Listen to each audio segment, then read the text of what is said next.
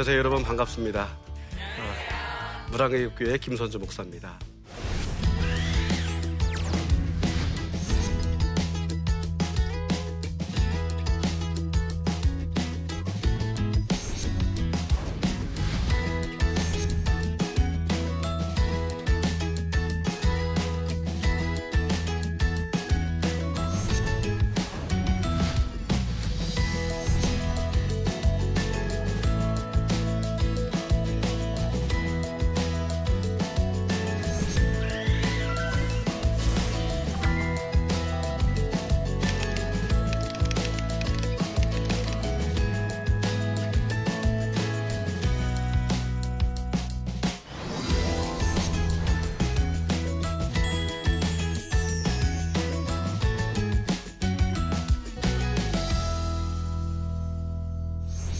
여러분은 아침에 아이들 학교 보내고 남편 출근시키고 싶고 하면서 무슨 이야기를 하셨나요? 아, 달 자느라고? 아, 그게 전부였습니까? 그럼 저녁에는 무슨 이야기 하시죠? 아, 잘 다녀왔냐고? 아, 아 이것이 우리 시대의 비극입니다. 아, 그래서 오늘 제가 나누고자 하는 이야기는 이야기가 도대체 어떤 의미가 있고 어떤 기능을 하는가에 대해서 어, 이야기하고자 합니다. 그래서 저는 어, 이야기는 사람을 치유한다라고 이렇게 얘기를 하고 싶어요. 그래서 그 이야기를 어, 오늘 나눠드리도록 하겠습니다. 아, 우리 교회의 모습입니다. 아, 교회 건너 길 건너편으로 그 복숭아 과수원입니다. 그래서 4월이 되면 복사꽃이 만개를 합니다. 그래서 아, 복사꽃 건너편으로 제가 우리 교회를 바라봤습니다. 근데 제가 꽃으로 이야기하는 일이 있습니다. 아, 여기에 있는 이 아이들이 음, 삼남매입니다. 아, 아이들이 어때 보여요? 어, 예쁜데 가만히 잘 들여다 보세요. 어, 그늘이 있어요. 네. 음. 아기 때 야, 아빠가 돌아가셨어요. 어. 아, 시골의 외할머니 집에 같이 삽니다. 엄마는 도시에서 직장 생활하고 그 엄마를 보지 못하고 살고 있어요. 엄마가 일주일마다 한 번씩 내려오는데 바쁘면 못 내려올 때가 훨씬 많습니다. 그러니까 이 아이들을 처음 만났는데 아, 예쁘고 사랑스러운데 내면의 아픔과 어, 자, 아픔도 있고 자존감도 많고 어, 상실감 같은 것들이 아이들한테 있더라고요. 야 이리 와라. 그리고 교회 건너편에 있는 복숭아 밭으로 가서 저 복사꽃 꽃그늘에 가서 아이들하고 이야기를 시작했어요. 아이들이 이야기를 해요. 근데 아이들의 짧은 이야기 속에서 어떤 아빠에 대한 그림자들이 언뜻 언뜻 비치는 거예요. 그리고 나서 아이들에게 제가 그렇게 했죠. 맨 마지막에. 내가 너희들한테 이야기 하나 줄 테니까 앉아라. 그래서 그 클로버가 수북하게 자라나는 곳이 있습니다. 그 자리에, 거 앉으면 거기가 좀 수북하게 자라나니까 거기가 좀 포근합니다. 푹신합니다. 아기들, 애들 거기다 앉혀놓고 이야기를 들려줬어요. 야, 이 꽃이 왜 피게? 아, 봄이니까 피지요. 어, 그치, 봄이니까 피지. 근데 사실은 이 꽃은 어, 하늘나라에 있는 아빠들이 어, 1년에 한 번씩 아기들을 보고 싶으면 막 달려오는 때가 있는데 그때가 지금이야. 근데 그 아빠들이 우리한테 달려오다가 너무 우리가 많이 보고 싶어서 어, 신발이 벗겨져서 신발이 떨어져 가지고 꽃이 된 거야. 그런 이야기들을 아이들한테 해줬어요. 사람은 어차피 모든 사람들의 슬픈 감정도 가, 지고 있고 슬픈 감정을 통해서 또 그거를 자기들이 정화되기도 합니다. 아. 그래서 보고 싶은 아빠가 실제로 우리 눈앞에 보이지 않지만 하늘나라에 있다라고 하는 사실을 아이들한테 어, 알려주고 싶었고 그리고 아빠들은 늘 우리를 그리워하고 있다. 우리가 아빠를 그리워한 만큼 아빠도 우리를 그리워하고 있다라고 하는 그런 이야기를 들려주고 싶었어요. 그리고 아빠에 대한 이미지와 상징은 보이지 않는 것이 있는 게 아니고 우리가 살아가고 있는 삶의 현장 속에서 늘 꽃처럼 우리의 곁에 가까이 있다. 아, 뭐 그런 이야기를 애들한테 들려주고 싶었던 겁니다. 그래서 이런 이야기들을 통해서 아이들이 좀 어, 이야기를 통해서 상처가 치료된다라고는 저는 굳게 믿고 있어요. 어, 저는 원래 시인이었습니다. 어, 지금은 시를 쓰지 않습니다만. 그러니까 우리가 소설이 됐든지 시가 됐든지 문학적인 장치를 통해서 우리는 자기 이야기를 대신 다른 이야기를 통해서 확인하고 내 이야기를 다른 이야기를 통해서 어, 나를 들여다보려고 하는 것이 바로 문학적인 장치잖아요. 그래서 아이들에게 문학적인 이야기가 필요하다 저는 생각했습니다. 의진가라고 하는 사람이 있죠. 어, 인간을 뭐라고 했습니까? 놀이하는 존재라고 했죠. 저는 이렇게 이해하고 싶어요. 이야기하는 인간. 인간의 이야기를 통해서 자기 삶을 만들어가고 자기 정체성을 찾아가기도 하고 강물처럼 흘러가면서 자기 생을 이어간다라고 저는 그렇게 이해하고 싶어요. 두 분의 할머니가 계시죠? 예배, 가정 예배 드리는 분이에요. 95세, 90세 이렇게 되시는데요. 저는 이야기를 할 때 어른들에게 이야기를 많이 들려달라고 해요. 이야기를 많이 들려고 해요. 근데 그분들이 살아왔던 이야기들을 들어주는 것이 소통의 한 방법이기도 해요. 음. 내가 설교자라고 해서 목자라고 해서 설교하는 방식으로 내가 계속 가르치려고 설교하고 이렇게 되면 소통이 어렵습니다. 아, 근데 이야기하다 보면 할머니들이 옛날 얘기를 많이 하세요. 저희들 교회는 겨울에는 일주일에 한, 한 달에 두 번씩 목욕을 합니다. 목욕 안 가시려고 그래요. 그럼 제가 막 협박을 합니다. 목욕 안 하면 병들어요, 할머니. 그래도 안 가시려고 그래요. 마지막 협박이 있습니다. 할머니 냄새 나면 손자들 안 와요. 그럼 거기에는 협박이 넘어갑니다. 목욕하러 가세요. 그럼 목욕하러 가다 보면 차창 밖을 바라보면서 그런 얘기를 하세요. 아, 여기 옛날에 누가 살았는데 저 파란 대문집 몇째 딸 누구랑 결혼 어디를 시집 갔는데 음, 여기 옛날에 우리 시숙이 장에 갔다가 술 먹고 오다가 여기에서 도깨비를 만났다는데 그러니까 모든 거리 거리마다 길거리마다 이야기들이 있어요. 네. 그 우리는 그 단순한 공간 개념 길이라고 생각하지만 그 길은 그 사람들이 살아왔던 시간의 흔적들이고 삶의 궤적이에요. 그래서 그 삶의 궤적들에 대해서 확인할 수 있고 그걸 바라볼 수 있는 사람만이 자기 삶을 풍요롭게 느낍니다. 그리고 오른쪽에 있는 어, 할머니, 가마솥 옆에 있는 할머니, 어, 우리 이금선 정도님이라는데 87세 되십니다. 9살 때 시집 오셨어요. 그 산골짜기 우리 동네도 산골짜기인데 그 위에 몇 집 안 되는 외딴 집에 사시는데 먹을 것이 없으니까 아버지가 어, 쑥, 밥 숟가락 하나 덜려고 할머니를 시집 보낸 거예요. 민며느리로. 그래서 아랫동네로 시집 보냈는데 할머니가 추운 겨울에 옷보따리 하나 들고서 안 가려고 하니까 아버지가 어, 눈을 부라리면서 안 가면 어, 너 때려버리겠다. 울면서 그 추운 겨울날 어, 옷보따리 하나 들고 아랫마을로 내려온 거죠. 어, 지금은 어, 겨울이 춥지 않습니다. 예전에 비해서 그죠? 아. 옛날에는 빨래를 빨려면은 어, 또랑물이 어는 거죠. 그러면 도끼로 이렇게 또랑물을 깨가지고 빨다가 이 옷까지라도 하나 이렇게 얼음 밑으로 떠내려 가게 되면 그걸 못 찾는 거예요. 지금 뭐 양발 한 짝 잃어버리는 거 대수도 아니지만 이 당시에는 옷까지 하나 잃어버리게 되면 그건 큰 재산입니다. 옷 하나 사기 어려운 시대였기 때문에 그럼 시어머니한테 혼나고 물 깃고 밥하고 어, 아홉 살 때부터 밭에 나가서 밥 내고 일한 거예요. 어. 그래서 시어머니랑 80리끼를 장에 갔는데 소금 두 마를 머리에 이고 오는데 시어머니가 그 흔한 장태에 흔한 널려 있는 국밥 한 그릇 먹고 가자 소리를 안 하고 빈 속에 오는 거예요. 80리끼를 걸어서 두 마를 지고 오는데 그때 10살 때라고 해요. 10살이면 초등학교 3학년이죠. 음.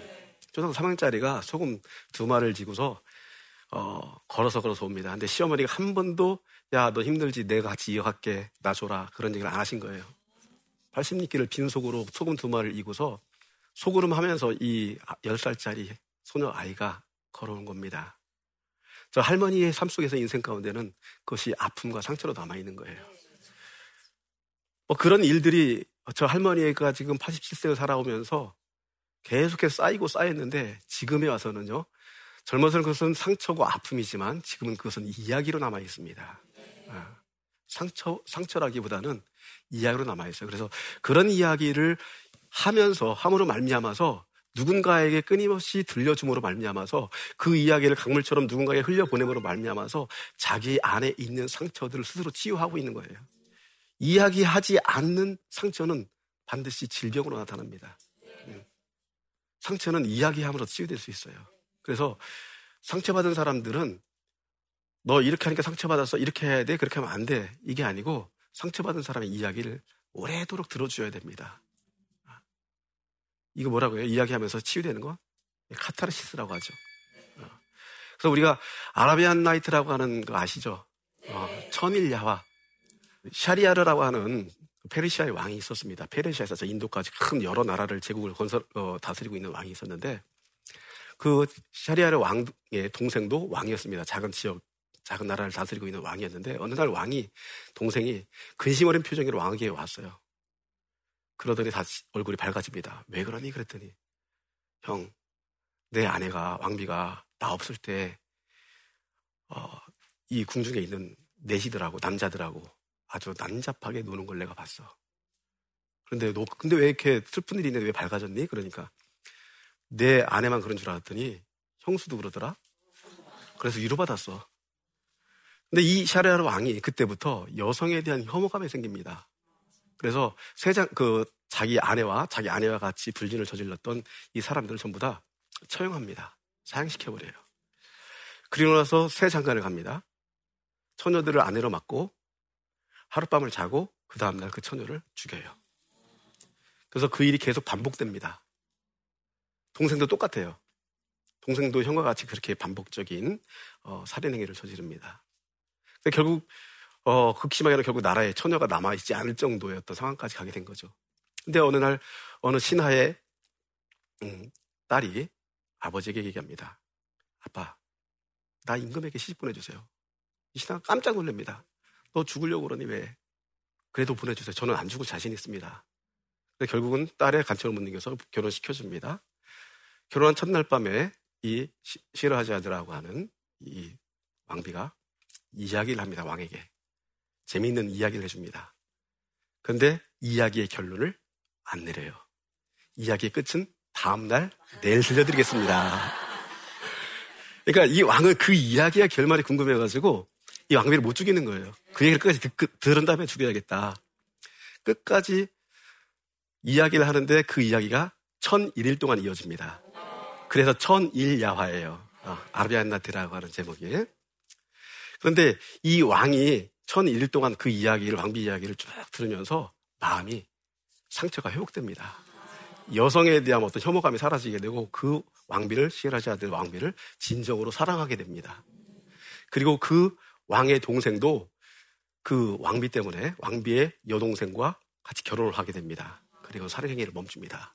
그래서 이 천일야와의 이야기는 그냥 재미있는 여러 가지, 여러 가지의 이야기가 아니고 상처받은 사람을 치료하는 이야기입니다. 아, 이야기를 통해서 어, 치료되는다는 얘기예요.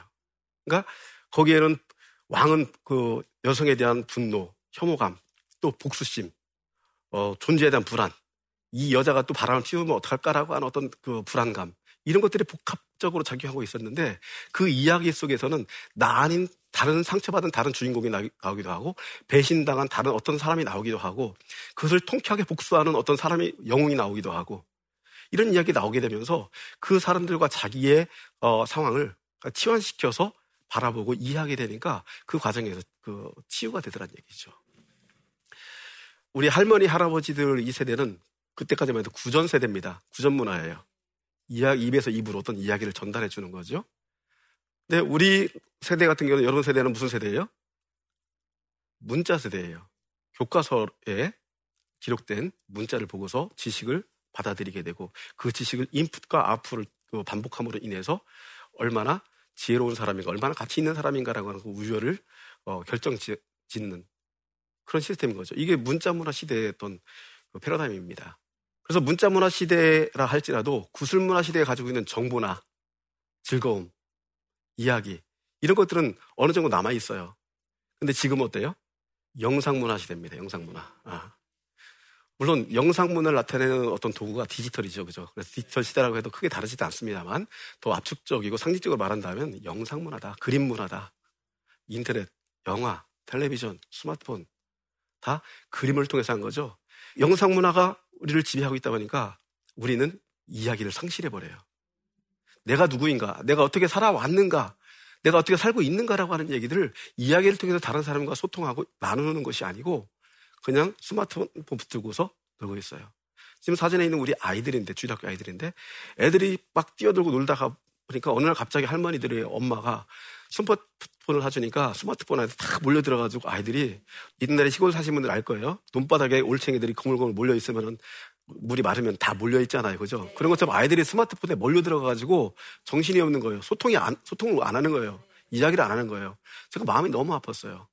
교회 올 때 스마트폰 절대 가지고 오지 마라. 그래서 과거의 시대는 어떤 죽음의 징후를 오히려 나타냈다. 그게 스마트폰이다. 예전에 못 먹고 살 때보다 지금 풍요롭게 살 때 사람들이 더 많은 어, 정신병적 징후를 가지고 있습니다. 아, 우울증, 공황장애, 이런 질병들이 훨씬 많습니다. 왜 그럴까요? 이야기를 잃어버려서 그렇습니다. 이야기를 상실하는 사람들은 자기 존재에 대해서 깨닫지 못하게 되고 바로 보지 못하게 되는 거예요. 영상물, 그림을 보게 되면 그 그림에 지배를 당하게 됩니다. 소통되는 것이 아니고 거기에서 다쳐버리게 돼요. 그냥 정지된 그림을 보는 것이 아니고 여러분 텔레비전이라든지 스마트폰에 있는 게임의 그림이라든지 이 그림들은 어때요? 장면이 빨리 바뀝니다. 이 그림이 무엇인 무슨 그림인가? 이 그림의 의미가 무엇인가? 라고 하는 것을 미처 해석하기도 전에 다른 그림으로 넘어가 버리게 되는 거예요. 그렇게 되니까 이 사람은 어떤 문제에 대해서 어떤 현상에 대해서 어떤 외부의 물리적 조건에 대해서 이것이 무엇이지라고 머릿속에 해석을 해야 되는데 해석이 안 되는 거예요. 다음은 지나가 버리는 거예요.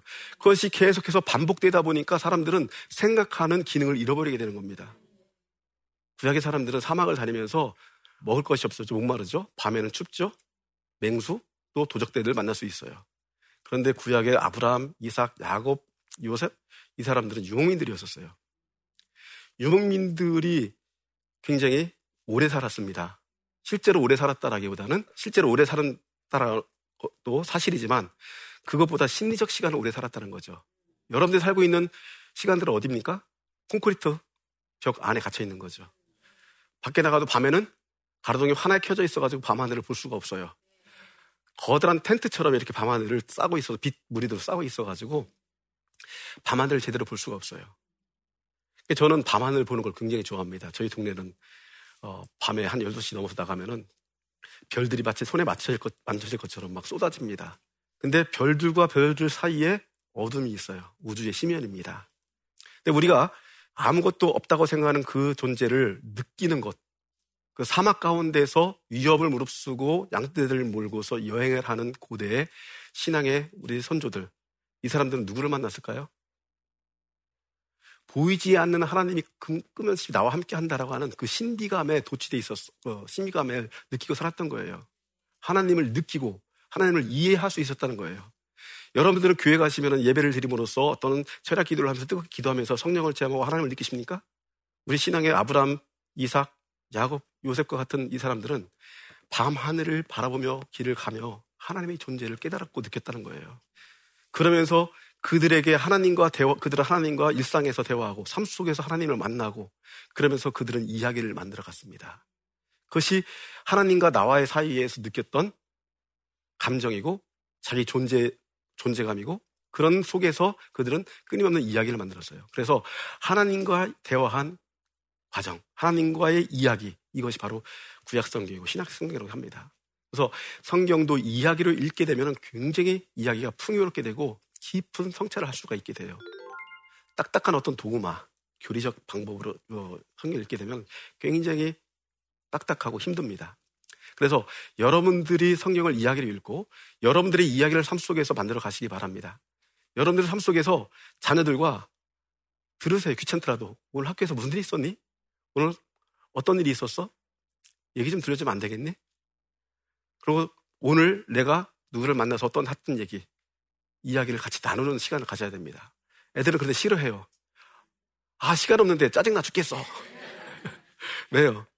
모든 것을 인스턴트 식으로 살아가기 때문에 그래요. 필요한 정보만 엄마가 하고 싶은 얘기, 그래, 엄마 하고 싶은 얘기 뭐야? 그것만 간단하게 얘기해줘. 보통 아이들이 그렇게 생각해요. 그렇기 때문에 이야기를 통해서 자기 삶을 풍요롭게 만들어 가는 것이 아니고 필요한 정보만을 인스턴트식으로 그 빼가지고 정보만 대, 이야기 속에서 정보만을 얻으려고 해요. 하지만 그 이야기는 치료되는 이야기는 정보를 전달해 주는 것이 아니고 서로가 서로의 존재를 확인하고 서로의 삶을 인정해 주고 서로의 느낌을 마음을 풍요롭게 만들어 주는 하나의 명약이라고 하는 겁니다. 그 가정에서 여러분들이 어, 가족들이 함께 모여가지고 이야기하는 시간 굉장히 귀중합니다. 회사 가고 학교 가고 학원 가고 일주일에 여러분들 한 온 가족이 다 모여가지고 식사하는 시간 일주일에 몇 번 정도 됩니까? 한번 돌아보세요. 어, 이거 불행입니다.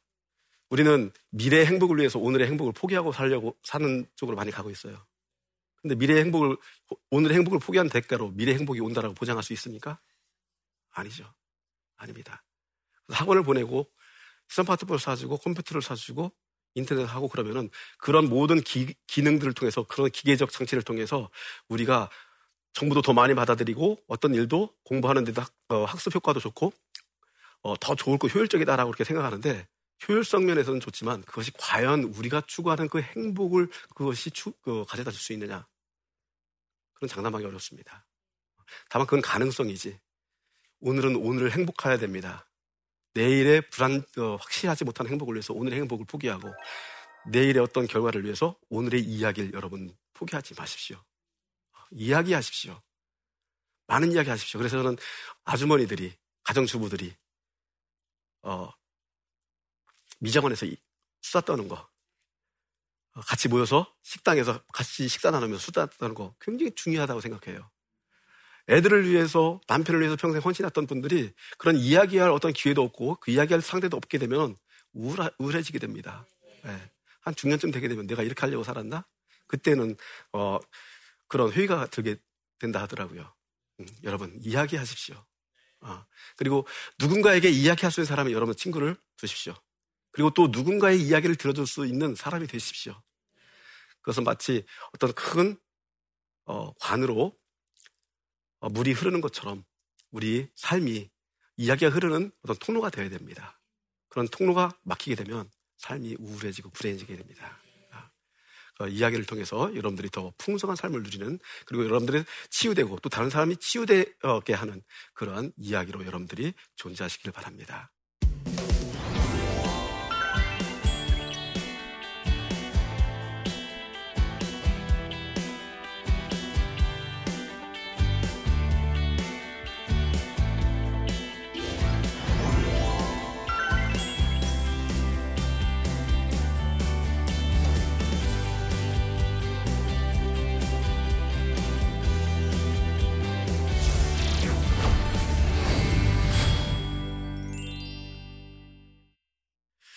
예, 우리가 어, 이야기 나누는 동안 어, 질문이 들어왔습니다. 그래서 그 질문에 답변하는 시간 갖도록 하겠습니다. 어, 첫 번째 질문이 교회에 다니지 않는 분들을 전도할 때 어떤 이야기를 통해 다가가면 좋을까요? 아, 중요한 질문입니다. 우리는 보통 전도할 때 아, 내가 이야기를 누군가에게 한다는 얘기죠. 어, 보통 우리가 하는 얘기는 예수 믿고 어, 천국 가세요. 예수 믿고 복 받으세요. 우리 교회에 나오세요. 이 이야기합니다. 그래서 어, 전도를 이 내가 어떤 이야기를 진리를 전한다. 음, 진실의 하나님의 복음의 말씀, 주님의 복음의 말씀을 전한다 이렇게 생각해요. 일방적으로. 근데 저는 그렇게 하지 않습니다. 우리 교인들에게 착하게 사십시오. 착하게 살면 어, 당신의 착한 삶의 모습을 보고 사람들이 감동하게 해서 나라고 하지 않아도 교회 에 나옵니다. 제가 이렇게 얘기를 합니다. 그래서 마을 사람들에게 어, 이야기를 듣는 쪽으로 갑니다. 그러면은 아, 내 얘기를 들어주는 사람이 있구나. 나를 이해하는 사람이 있구나. 싶으면은 정서적으로 이렇게 가까워지게 되면 교회에 나가고 싶지 않아도 아, 저 사람이 나를 이해해주고 사랑하는 사람이라고 느끼게 되면 오게 됩니다. 그래서 우리 전도할 때 일방적으로 말하는 것 좀 지양해야 됩니다. 두 번째 질문 볼까요? 음, 마을 분들 중 이야기를 통해 치유된 경험이 있다면 좀 나눠주세요. 라고 했는데, 어, 치유가 됐는지 안 됐는지 어, 병이 나았는지 안 나았는지 이 심리적인 문제이기 때문에 확인할 길이 없습니다.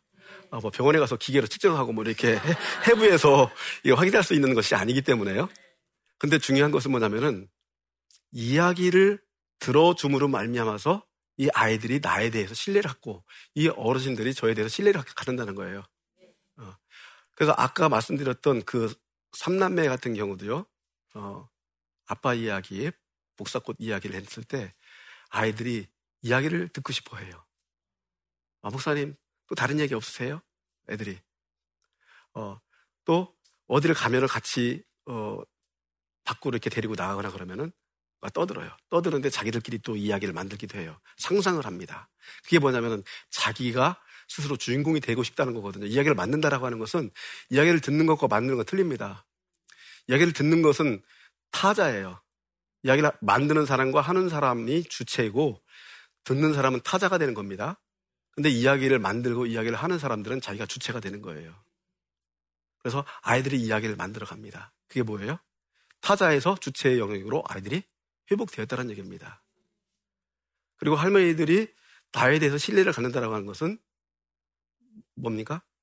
소외된 곳에서 아무 얘기도 누구한테도 얘기할 수 없는 곳에서 얘기할 수 있는 어떤 대상이 생겼다라고 하는 것은 하나의 이야기 통로가 만들어졌다. 관계가 어, 좋은 관계가 이루어졌다. 어, 그게 치유되는 거라고 치, 그 치유라고 말할 수는 없지만 확정적으로 말할 수 없지만 치유됨의 증후다. 저는 그렇게 말하고 싶어요. 지금까지 이야기는 사람을 치유한다라고 하는 제목으로 여러분과 함께 어, 말씀 나눴습니다. 여러분 이야기가 사라지신 시대입니다. 어, 여러 가지 영상 미디어가 우리의 시각을 어, 지배하고 있습니다.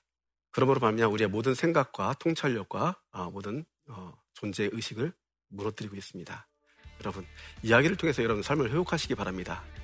이야기를 통해서 여러분들의 가정과 여러분의 속한 그 공동체를 여러분들이 회복하시기 바랍니다. 치유받으시기 바랍니다. 네, 감사합니다.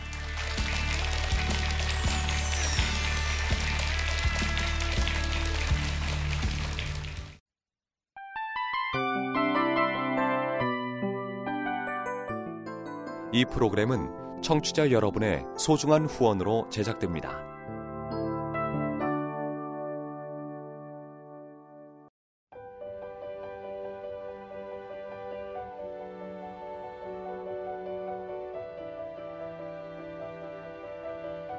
세상에는 수많은 교회들이 있지만 더 깊이 있는 말씀 강해를 찾기 위해 크기로만 교회를 선정하지 않습니다.